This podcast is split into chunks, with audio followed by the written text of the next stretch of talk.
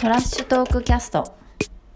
で皆様お待たせいたしましたあの上映後のトークの方に移らせていただきます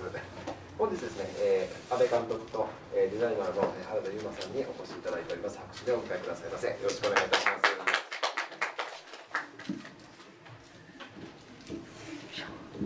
ありがとうございます。えー改めまして、えー監督の阿部と申します。どうぞよろしくお願いいたします。えっとで今日ゲストにお迎えしている原さんなんですけど、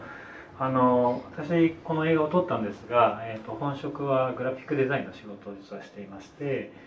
で実はこの映画はある意味そのデザインを視点に撮った映画ということも実は言えるんですね。でそれも踏まえて、えー、と同じくグラフィックデザイナーとして活躍されている原田悠馬さんが、まあ、この映画をどうやって見たかこのブラジルの街っていうのをどうやって見たかっていうのに、まあ、個人的にはものすごく興味がありまして今日はお呼びしていますよろしくお願いいたしますよろしくお願いします。あのざっくり感想とかからなんか聞いてきた聞けたらいいなと思うんですけどそうですね。あのまあまさにでもタイトルがかなり物語ってるのかなっていうふうに思って見てたんですけど、はいまあ映画のまあしばしでこの街はやっぱ誰のものなのかなっていうことを感じさせるそのまあグラフィティの人たちもそうですしスケーターもそうですしはたまたなんかその辺に座ってる人たちでさえもうん。自分たちのそのストリートっていうのがどういうものかってことを、まあ、改めてすごくなんか考えてるんだなっていうのをすごく感じました。なるほど。そうですね、えっと、本当になんかそういうなんか個人個人のなんか考えていて個人個人が行動しているっていうことで街ができているっていうのが、まあ、僕にとっては一番衝撃的だったポイントででなんだろうな。えっとあの僕僕たちはあのデザインっていう仕事をしていてである意味デザインってすごくあの悪い言い方をしちゃうとこう何かをこうコントロールするためにものすごく効果的にこう使うものなんですね。で例えば僕はやっぱこのグラフィティと広告っていうものをものすごくこう対比的にやっぱ見えてしまっているんですけどあのサンパウロって実はその屋外広告が2006年に禁止になって、屋外広告が禁止になった代わりにあの結構大型のグラフィティがまあ増えているっていう現状があるんですね。でそれをした時に結構こう個人的にはショックだったというか、うんあのすごくまあ自分のあの職業的なものを否定してなおかつそれで街がめちゃくちゃ豊かになっているっていうのが おっとと思ったんですよねまずね。だからそこの辺のなんか本当はそのブラジルのこの街を見てもなんかここにデザイン的な工夫をもちろんやることはできると思うんだけど本当にそれが必要であるかというか本当にそれが効果的なものとして受け取られるのかっていうのがやっぱちょっと分かんなくてなんかその辺はいまだにこうモヤモヤしているというか、あの考えているところなんですけど、うんうん。なんかそういうデザイン的デザイナーからの視点みたいなので、うんうんなんか感じることがあったら。なんかこのいわゆるこう商業デザインみたいなものの終焉を見せてくれててすがすがしいなと思って見てたんですけど、僕もなんか調べてみるとそういうことが出てきたのでああなるほど。そういうこう背景からあまあグラフィティみたいなものが街を改めてこう豊かにしていくんだなっていうふうに思った時になんかこうあグラフィティ描いてる方が言ってたので非常に興味深かったのが結構機能をそこに感じてるっていうかあファンクションはいはい。ファンクションを感じてるっていうところが、まあ、ここにこれがあるからこそ何かストリートが生きてくるんだっていうことを言っていて何かこういわゆるこう複製されたたくさんのポスターではなくてそこにあるからこそ生きてくるものとして描いていると思うと意外とデザインの視点とそんなにずれてないんじゃないかなっていうふうに改めて見てて感じたっていうところがありました。なるほど面白いですねあのセリフではその灰色の壁をにこう色を与えてこう意志を与えてこう命をこう吹き込むっていう生き返らせるっていうふうに言葉では言っていたのが、まあ、僕自身も面白かったなポイントなん。ですけどそれがなんか、まあ、それでなおかつやっぱ面白いのがやっぱそれをこう個人がある意味勝手にやるっていう部分なのかなと思って。こうここに何か命を吹き込んでいただきたくてあのこう契約をデザイナー呼んで契約を交わしてみたいな、あのじゃなくてその辺も全部すっ飛ばして一人の判断でそれが行われていく。それに対しては多分ねあのそあのいろんな意見があると思うんですけどあのまあでもそれが実際起こっているってことが結構面白くうん見えてます。よね。なんか合ってるかわかんないですけど、うん。お地蔵さんみたいやなって思った感じがあるんです。もうちょっと詳しくお願いします。なんかこう発生の仕方が、うん。まあそのそれを崩していいのか崩しちゃいけないのか移動しちゃいけないのかわからないようなものとして発生してるじゃないですかお地蔵さんっていうもの自体が、お地蔵さんそうですね、はい。なんかそれに何かアクションするとしたら前掛け作ってつけるぐらいじゃないですかうん。僕らができることって、うんうん。でもその子を思い切って動かすとかそういうことはあんまりできないなというふうに思った時にまあここでしかできないことを個人が何かその場所にリスペクトして何かをこう描くってことは結構お地蔵さんを置くみたいな日本でいくとお地蔵さんを置くみたいな行為と近いのかなって妄想しながら見てました。なるほど。なんかそれまた全く新しい視点だなと思って聞いてて。そのお地蔵さんを置くっていうのは、まあ、個人が置くっていうような感じですかね、うんうんあのでも一点多分決定的に異なるなと思うのが、そのお地蔵さんって割と僕らの中で共通認識としていいものとして扱いますよね。なんか、はいはい。あのあってありがたいものとうんいうか、なんかちょっと、うん。でもやっぱグラフィティは結構その辺危うくて、うんまあこう街がカラフルになっていいじゃんっていう人がたくさんいるんです、うん。それがだからブラジルでこんだけグラフィティがあるゆえんではあるんだけどまああのねガソリンスタンドの店主みたいに、まあ、それを望まない人もやっぱいる、うんうんそこもなんかちょっと考えてみたいなと思うんうんっていて、うん。要はだから嫌いな絵がある可能性というのも十分にあるんですよ、うんうんで僕自身もグラフィティにすごい興味あるし活動自体はものすごく好きだけどだけどなんていうか別に好きじゃない絵もたくさんあるというか。なんかそれもねあのちょっとポイントなのかなとうん思ったりするんですよね。なんかお地蔵さんのことでちょっと補足すると補足する意味があるからちょっと置いといて。なんかこうお地蔵さんってありがたいものだって思い込んでるじゃないですか、確かに思い込んでますね。はい。なんか不思議な存在だなと思っていて何百年とかけてあれがありがたいものに変わっていっていてなのでお地蔵さんの発生っていうのはそこがポイントでお地蔵さん的なるものになり得るグラフィティみたいなものが残っていくのかなっていうふうになんとなく想像してたっていうところがあったっていう感じです。面白いですね。それはだからうんとこう増えてくん？それをいいものとして思う人がだんだん増えていけば、うん。それが残っていく可能性が出てくるってはいことですね。うんうん、なので好き嫌いっていうのは確かにあるとは思うんですけどそれを超越してくる瞬間っていうのが例えば10年20年30年経ってくるとまた街の中での存在としてこのグラフィティ自体が変わってくるのかなっていうふうには思ってました。なるほど。あのーもうちょっと突っ込んでいくと、はいあのーそのもちろん好きまあ好き嫌いはまずありますよね。でその好き嫌い以上にその良い悪いっていうものがうん本当にそのグラフィティに対してあるのかっていうのは結構僕は分かんなくて。うんまあそれで厚尾さんに質問してるんですけど、うん。いまいちこうまあ、違う角度のこう答えが返ってきたんですけどあのシーンでは、うん。そのなんだろうな。あのさっき言った嫌いな好きじゃない絵があるってことの中一つ僕は重要だなと思ってるポイントがやっぱりそう自分の好みではない人間がいるっていうことですよね。自分と好みと違う人間が好みを持ってる人間がうん生きているんだってことがなんかわかる。でそれがた例えばあの先ほどのその、うん、と単純に好き嫌いの話で言っちゃうとそのお地蔵さんになっていくっていうのはやっぱこう好きっていう人人が多いのがそうなってくっていう。それはなんかちょっともともと感じた面白さとまた変わるかなってちょっとするんですけど、ちょっとなんかあれですか抽象的な方向に行き過ぎてますか？あそしたらもう一つちょっと思ったことなんですけど、はい。そのまあ、1960年代ぐらいにその、まあ、近代建築と呼ばれているものがちょっとこう限界を来た時にスーパーグラフィックスっていうグラフィックの業界では言われているこう近新しく建てられた建築の中に大胆な色彩と大胆な塗り分けでグラフィックデザイナーが介入していくっていう時代があったなっていうふうに思っていてはい。ででもそれとも圧倒的に違うなっていうふうに思って見てたんですよ。うんでそれが多分その巷から湧いてくる感じというかもともとスーパーグラフィックスって呼ばれるもの自体は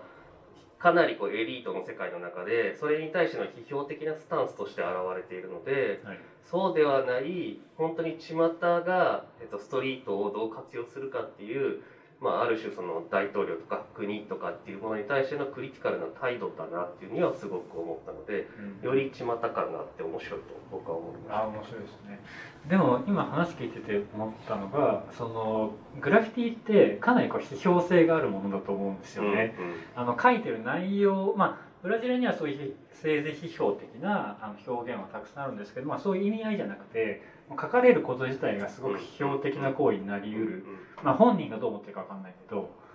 そのやっぱりどこに書かれるかとかいうのも結構重要だと思うんですけど、まあ、ことブラジルで話すとブラジルってその南米一の大都会で、まあ、僕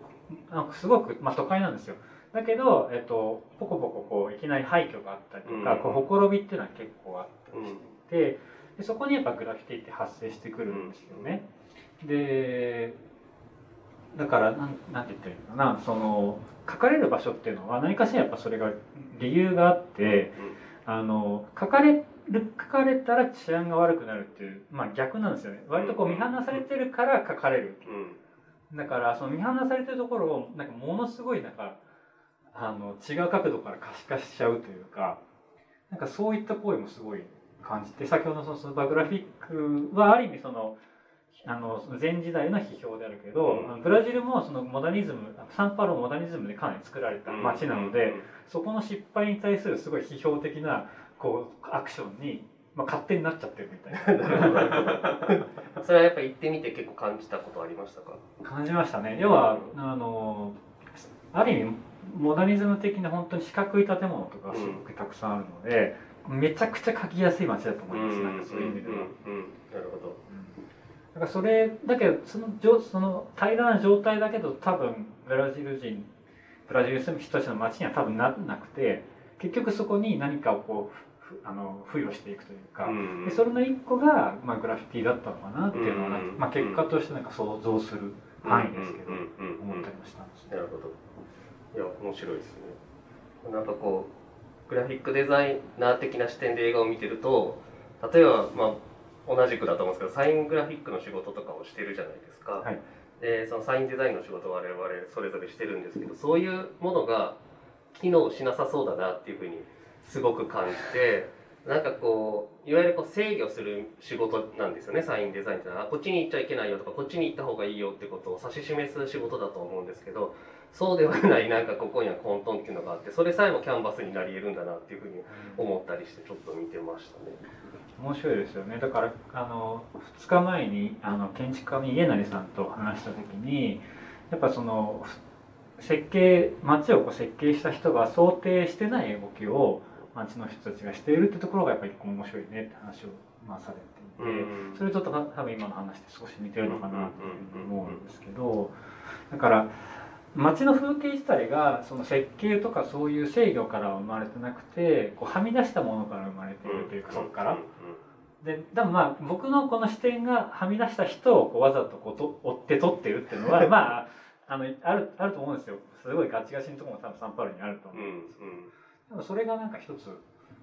状態としてあるうん。うん。ものは、僕はそれがある意味豊かさみたいなふうに見えたうん。んですね。うんうんうんなんかこう映画の多分美術とかをやってた人も出てきてたじゃないですか。はい、で広告をもともとやってたっていう人がスイあれスイッチしてるんですか？そう。グラフィティ側に。それとも両方まだ？いや基本的にスイッチしてますスイッチしてる、はい。うんでスイッチした場合、えっと、彼はどうやって生きていくことになってるんですか？今までの職業観っていうのが一気にこう崩れていくと思うんですけどその辺ってなんか話したり聞いたことがもしあれば聞けたらなあの直接そのそこまでは話してないんですけど、まあ、会話の中で思ってて僕が考えたことっていうのは、あの向こうで言うはグラフィックデザイン要はアート現代アートストリートアートっていう、まあ、例えばジャンル分けがあったとするじゃないですか。でそれがものすごくこうつながってるとか、うん。まあ、ある意味そういうグダグダに曖昧にこう解釈されているっていうところがすごくあって。だから多分彼の中ではスイッチって多分あんま持ってないんじゃないかなでまあコマーシャルとそうじゃないってのはありますね。うん。そこはもしかしたらスイッチがあったかもしれない。です、うんコマーシャルとアートっていうのはある意味対立構造として彼らはうん。語っているけどそのなんだろうなうん。でもアートっていうものが指し示すものがある意味ものすごく広いんだっていうのはまあ感じてます、うん。だから、うん。もしかしたらその映画うん。っていうのも一つアートとしてうん。そこで混ざってるのかなって気も先はします、うん。うん。うん。なるほど。あ面白い。ああへそうですね、はい、なんかだからそうですね。あとなんだろうな。ちょっとお話ししてみたかったのがまああのそうですね。だからあのなんかデザインみたいな話もやっぱあのさっき言ったそのコマーシャル、うん。その先ほど、まあ、最初に言われたことですね。商業的えなデザインのこう終焉みたいなことをさ思われたと思うんですけどなんかやっぱこれは街をこう考えるためにある意味作った映画のではあるので、そのまあこれを見た感想を踏まえてでもいいんですけどなんかなんかもっとどういうこうなんかやり方、まあ、デザインじゃなくてもいいんですけど、うん。なんかうん。が、まあ、原さんの中にあるのかなって聞いてみたいとそうですね。なんかあのそういえばと思って見てたり感じたりしたことの一つなんですけど例えばそのコロナになって、えっとライトアップしたじゃないですか、はいはい。赤色穴にとか青色穴に黄色穴にみたいなことしちゃってるじゃないですか。ありますね。あれああいうこととかとあのプロジェクションマッピングって結構近いことだなっていうふうに思っていて、うんでそういうことがこれからあの広告の世界でもっとスタンダードになっていくと思うと結構ゾッとするなっていうふうに思っていてで、えーそれってまあ全てを、えっと、公共的なもの全てが何かこう民営化されていくって言ったらいいんですかね。はい。そういう世界が改めて怖いなっていうふうにまあ対比として見て思ってか思い出して感じていて。でそうなった時にそのまあデザイナー我々みたいなデザイナーが何をやっていかないといけないのかってことは改めて考えないといけなくってででもその時に、まあ、例えばですけど、まあ、すごくちっちゃなことであっても SNS みたいなものももしかしたら非常に可能性があるかもしれないしはたまた改めて紙に印刷するみたいなことも可能性があるかもしれないしっていうふうに思っていて今回その安倍さんあの漫漫画っていうかコミックス版みたいなのも作ってたじゃないですか。はい。ああいうのも見て見たんですけど、はい。かなり映画とは違うメディアとして、はい。あの内容の理解の仕方も変わるなっていうふうに思っていて、そういうところまで含めてデザイナーがあのある種介入していってあの手この手で情報発信していくっていうのは重要なことだなっていうふうに思いました。なるほど。だからやっぱそれは多分制御とは結構真逆な態度ですよね、うん。なんかこう起こすというか なんかこう呼び覚ますというか、なんかそういったことはなんかねあのすごいうんなんか僕も考えてはいるんですけどやっぱり、うん、結構歯がゆいところはどうしてもやっぱあってあのーまあそれでまあこういう結局映画を作ったりとか,、うん。なんかそういうことで何かやなんかやってみようかなと思ってはやってはいるんですけど、そうですね、うん、だからまあ見て今日見ていただいてそのまあね、それぞれ住んでいらっしゃる町との結構差があると思うんですね。で僕もその差にびっくりして、えーこういうものを作ったりしたりしてるのでだからちょっとでもなんかこれがなんか話す誰かと話すきっかけになればいいなとも思うし、うん。なんかものすごくねこうこれからどうしたらいいですかみたいなことに対して毎回こう答えが弱っちくて。申し訳ないんですけど、うんでもやっぱもう話したりとか、うんとりあえず道に座ったりとか、うんなんかなんかそういうことからでしかちょっともう始められないなと思ってもう一方で言って。ああ確かに。なんか街中にパイプ椅子があって座ってる人結構いたじゃないですか、はいはい。あれ相当いい風景ですよね。めちゃくちゃいい風景ですよね。なんかああいうことが自然発生的にどうやったら生まれるのかっていうのはパイプ椅子をその辺に捨てるとかしかないんですかね。うん。まあでも今よくその要はそのストリートの家具をこうデザイナーが設置するっていうのがよくやられてるじゃないですか、でもやっぱあれとはどこか決定的に違うなんか風景ですよね、うん。そこなんですよね。そこの歯がゆさというか、普通のなんかオフィスチェアみたいに座ってる人もいましたよね。そうですね、ね。なんか、確かにな。うん。うん。なんかああああいうのをねだからまあ別にデザイナーが全てやらなきゃいけないわけじゃないんで、うんあのやれる範囲で全然いいと思うんですけど、うんなんかあのだから制御する方向ではないその街の作り方だったりね。うん。そういうのがなんか増えればいいなとは思うんですけど。なんかどんどん開放していくデザインっていうのはなんかデザイナーがどんどん考えていくと面白いんだろうなとは思いましたね。ありがとうございます。もうねえっ、ともうちょっとだけ時間あるので、うんうん。少し話してうん。続けていいですか、もちろんです。そうですね。えっ、となんだろうな。実はあの昨日ちょっと話したんですけど、うんうん。あのサンパウロは大阪に似ているっていうよく言う言われるんです実おは。あのよくとか僕の周りですけど、うん。割とで僕もなんとなく分かる気がするんですよね、だからなんか